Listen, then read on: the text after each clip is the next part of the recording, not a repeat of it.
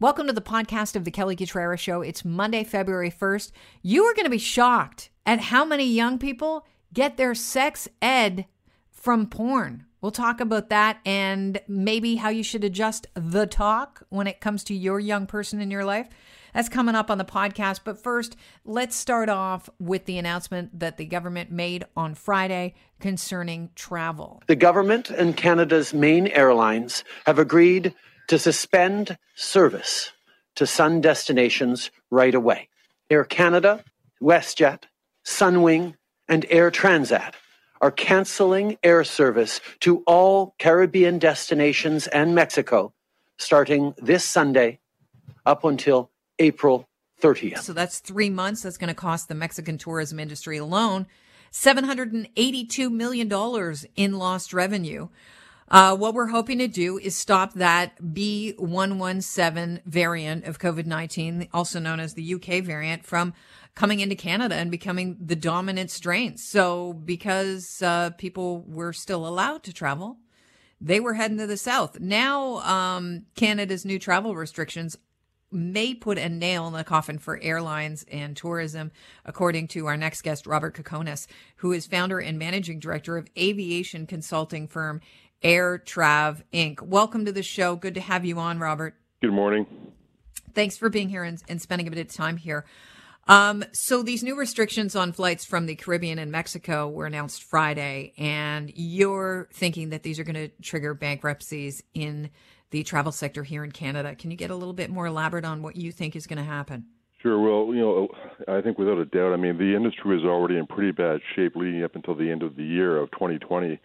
And then December 31st, the government introduced the requirement to arrive from offshore with having a COVID test done without dropping the 14-day requirement for quarantine. And within literally 24 hours of that news, forward bookings from all the major carriers started to drop really precipitously. Since then, we had the news, of course, last week from the Prime Minister on the requirement for travelers to both quarantine at cost in a hotel upon arrival, a cost of about $2,000 plus the cessation or the temporary suspension of all sun destination flying through to April the 30th. So that's really, it's tough news. And really, for us to be able to swallow a grounding of all southern traffic at a time of the year when these flights mean a lot to the carriers. We have three peaks in the country. We have the summer peak, the holiday peak in December, and the March break peak. And to take all those flights down for a couple of months is really going to lead to some carriers just can't survive. A lot of carriers, a lot of smaller airports, travel agencies, tour operators, we're already very close to the end of holding on, and I'm afraid at this point, unless the government does step in, and that might be what saves us, but again, we've been talking for months about help from the federal government, and nothing has materialized yet. And unless help does show up, we're definitely going to see some companies going into bankruptcy restructuring, and some of those companies may not come out the other side of the restructuring and fail outright. So this is really a bad time. Are the biggest airlines at risk the ones that deal in packages to the south, like your Sunwing and your Air Transat? Well, if we talk about Sunwing for just a second, I don't want to say anyone in particular because I think everybody's in bad shape. Sunwing did not do much flying last year. I believe that it was reported that Sunwing had hundreds of flights that were booked or were scheduled during the March break, the March period, March, April, and they've now had to cancel every single one of those flights. So you've got flight crew, you've got aircraft that, you know, set to go, and that costs money to pull aircraft out of storage to get crew ready to fly. It's not cheap. And then to say, well, sir, we're going to have to refund all the money and not fly at all, that is very, very difficult. So, again, this is bad news compounded upon a lot of other bad news.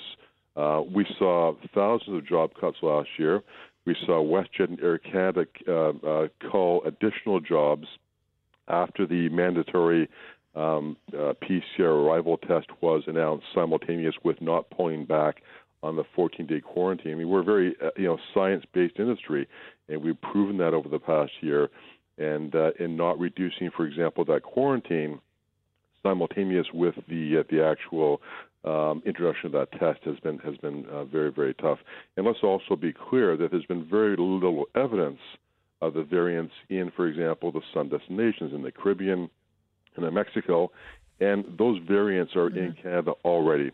They're here already. So I just want to point this out, but we don't necessarily know that the variants aren't there because, I mean, we're even having problems here trying to test for those variants. So they could be there. They just might not be testing for them yet because they have to sequence the genome, right? Yeah, point well taken. But the reality is those variants are already in Canada. Right. So, again, you know, is this a smoke cover for a government that has mishandled the pandemic terribly, has mishandled the vaccination file? And again, as we quite often say, this industry has accounted for 2% or less of all cases circulating in the community. Let's focus on what we really need to focus on in terms of the broad-based community spread. Now we're going after an industry that's going to result in potentially tens of thousands of job losses. Sunwing told Global News that it was categorically untrue that the airline is at risk of bankruptcy. Their spokeswoman said the decision to suspend flights to all sun destinations was based on ongoing collaboration with the government and the Canadian aviation industry. Yep. Could this willingness signal that the federal government's relief is coming? It's in the works for the airline industry? Because we haven't heard a lot of the spokespeople for those big airlines, right, banging the drum here saying that this is the end. So do they possibly know something that we have yet to be told? Well, I think that's not true in terms of this is the end. I mean, if you read the media releases from the airlines, from their pilots associations, from unions like Unifor, saying what a bad situation we are in, the fact that nobody came up specifically last week after the Prime Minister's announcement, yes, it does possibly indicate that talks are getting close. I do know for a fact that talks are ongoing.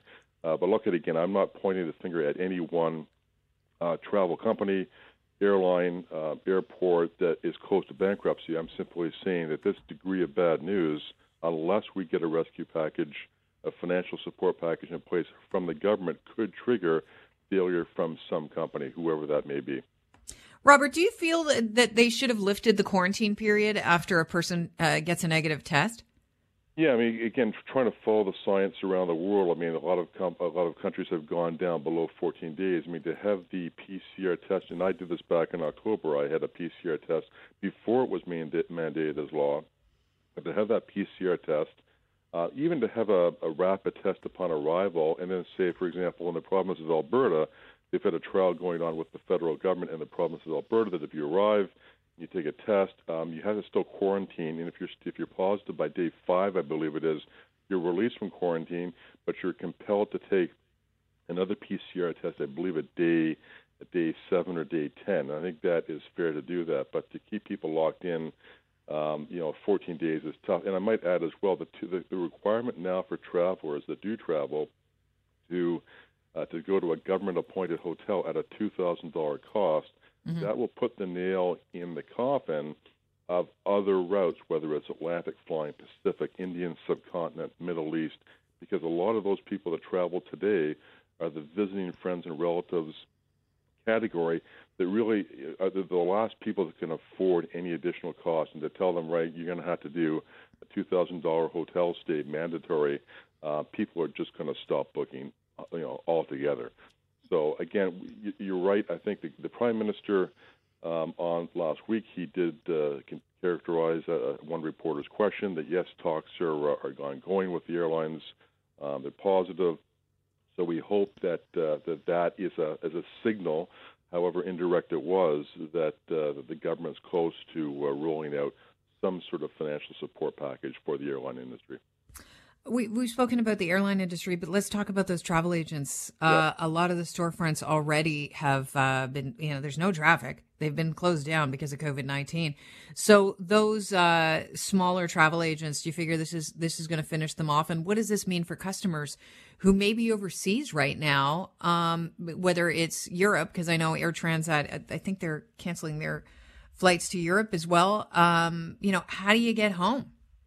Yeah, it's pretty tough. I mean, we already saw a round of consolidation in the airline business over the last 15 years or so with the prevalence of online booking, and airlines directly got more aggressive in their own booking sites But now you've got agents that, you know, a lot of them relied upon the cruising business, for example. Mm. Cruises haven't gone anywhere for a year. And at least one glimmer of hope for a lot of agencies was, you know, the sun destination booking period, and now we've taken that away from them. So I think we're going to see further consolidation in the travel agency business. I think the ones that will survive will be corporate travel management companies, specialty tour operators. You want to go to Antarctica? There's a few people that specialize in that. But I think that the days of the generic shopping mall travel agency are going to be drawing to a close pretty soon. We've already seen, as you pointed out, some failures. Let me also add, you know, airports. The problem with our airports, the user pay. If airplanes don't land, if people aren't going through those airports, they generate zero money, very, very high cost, fixed cost operations. And I think we're going to see a couple of Canada's regional airports that are going to potentially go into bankruptcy restructuring. And that's going to be a real blow for some of the more sparsely populated corners of this country that rely 100% on air transport. And I think that's the other risk we're going to see. I want to thank you for joining us on the show today, Robert. It's not great news for the travel industry, that's for sure, and for our airlines. Hopefully the government does something soon to help out people that are working. You think about all of the people that work in the travel industry rather in Canada. That's a lot of people that are now wondering, you know, we've seen our livelihood slowly being, you know, whittled away month after month with this pandemic, wondering, am I even going to have a job after the pandemic ends?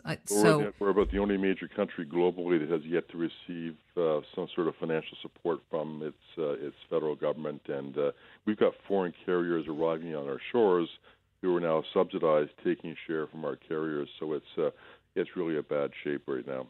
Robert, one question before I let you go.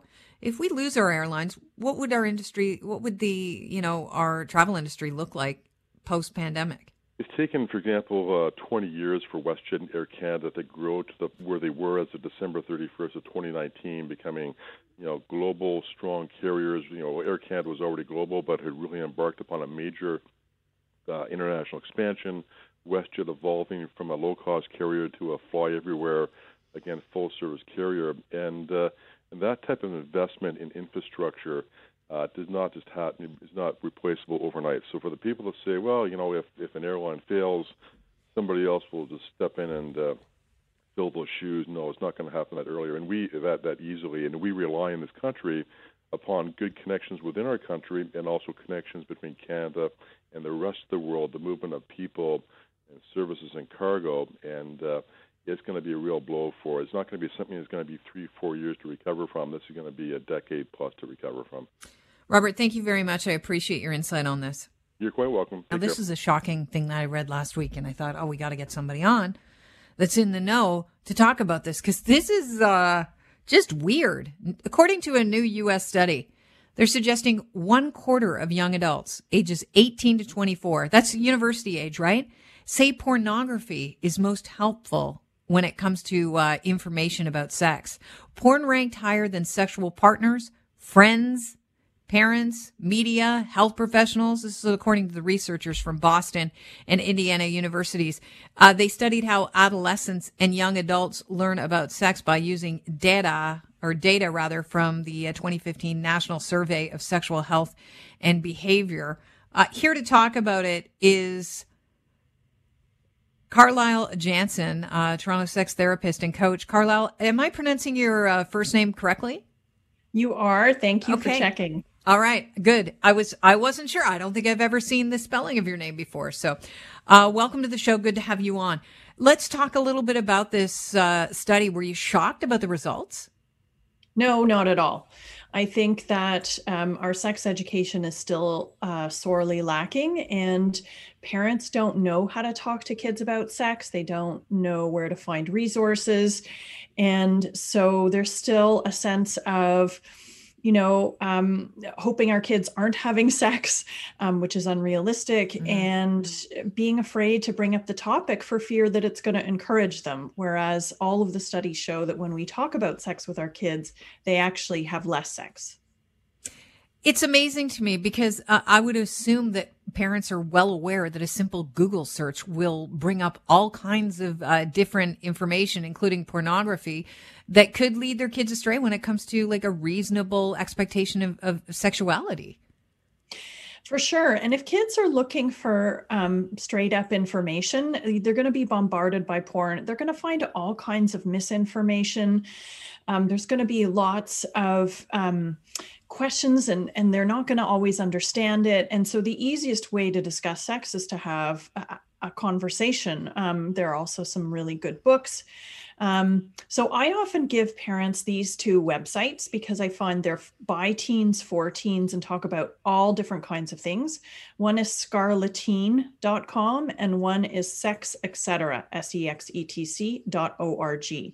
So give those as resources to your kids, even if you're not comfortable talking about it yourself. These are places where they can get good information, where they can learn what, you know, so many people are worried about not being normal. Mm-hmm. And so they can learn that their desires are normal, how they want to have sex is normal, who they're attracted to, who they're not attracted to, how they identify. They'll be able to be put much more at ease and also have a much more realistic idea as to what sex actually can look like, rather than what you see in porn, what you see in a lot of movies right now also. So we need to give those resources to kids. How concerning is it to you that, you know, I mean, you're a sex educator, that people are using porn as an education tool? It's really scary. And I'm a parent of teenagers as well. So, you know, this applies to me. And I acknowledge that even for myself, it's scary to think of my kids having sex, but I can't, I'm also scared that they're going to get hit by a car. I can't avoid talking about safety and consent and pleasure. We need to address these topics. And so it's really, really important to give your kids a book to have the conversation, because the thing is that if they don't know what they're doing, they're going to have sex to figure out what they're doing, or they're going to look to porn, which is going to show them that all women orgasm and get the most pleasure from intercourse, that men have erections that last for, 30, 40, 60 minutes, that it's okay to just reach down and put your hand on your partner's neck when you're having intercourse rather than having a conversation mm-hmm. about it. These are things that in my practice and in my workshops, I hear over and over again, people not really understanding how to ask questions, how to talk about safer sex, how to negotiate what turns me on. They're lost and we don't have many good role models. And so people look to porn for role models. Are you shocked that 20-somethings, people in their early 20s are looking to porn as a way to kind of inform their sexual behavior and what they think partners expect of them? I would assume that this is even, leading to unreasonable expectations and feelings of inadequacy when you're a young man. For sure. Completely. For people of all sexes and genders, it portrays a very skewed view of sex. Very one-dimensional, very not very interesting and not very broad. So, these people are also using porn to arouse themselves.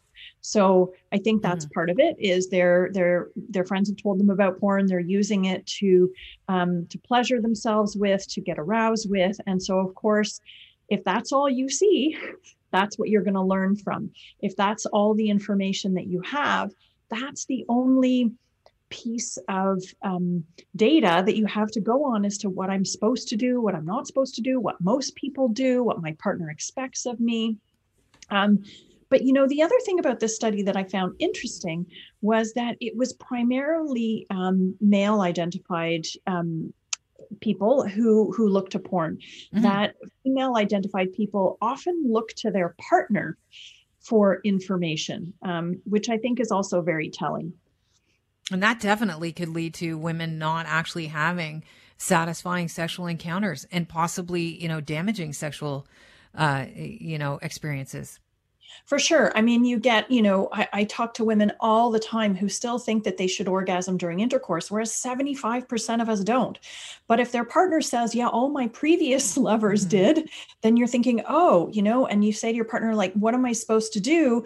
And the partner tells you, and you just follow along. Right. And of course, the partner, if the partner's male, is learning from porn. So we're further perpetuating these ideas. And who doesn't remember the orgasm scene in When Harry Met Sally in the diner?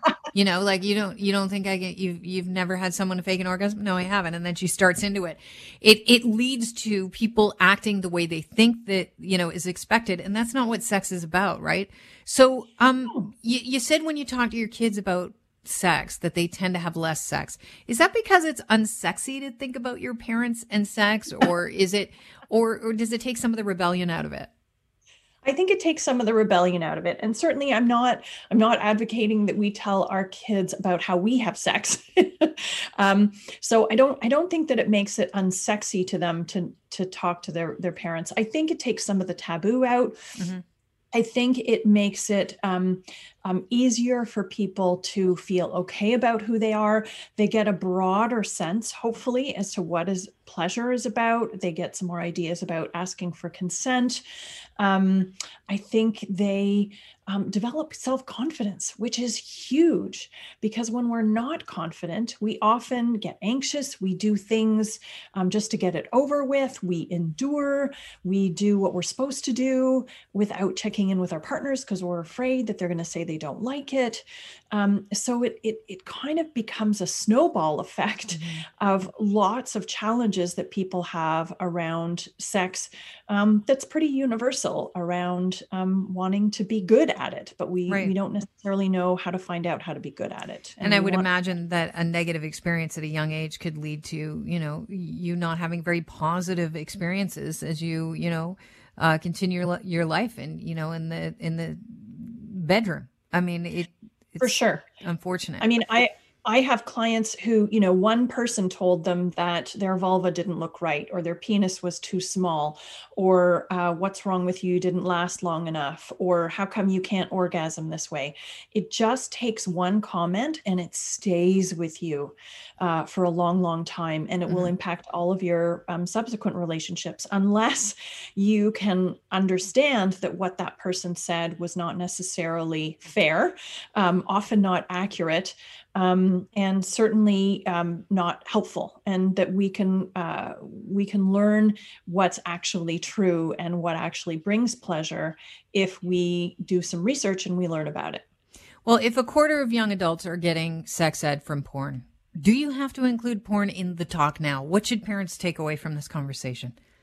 Absolutely. I don't think you can talk about sex without addressing porn. I don't think that it's kind of the elephant in the room. You know, the average age that kids start seeing porn is 10. Wow. So, and it can be by accident. You know, one of my kids was in class and Googled, their friend told them to Google something that was totally unrelated to sex, and what came up was porn. So it happens by accident. It happens on purpose. Lots of friends tell their friends, you know, look at this.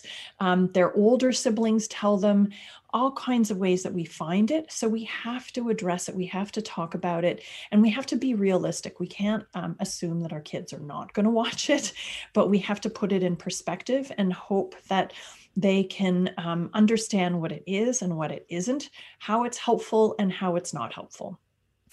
I think you've been very helpful for people listening to the program today. I really appreciate your time, Carlyle. Thank you so much for joining us. You're welcome. It's a pleasure. Thanks for tuning into the podcast. Always appreciate your time. Don't forget, you can subscribe to this podcast wherever you download your favorite podcast, and we'll talk to you daily. Cheers.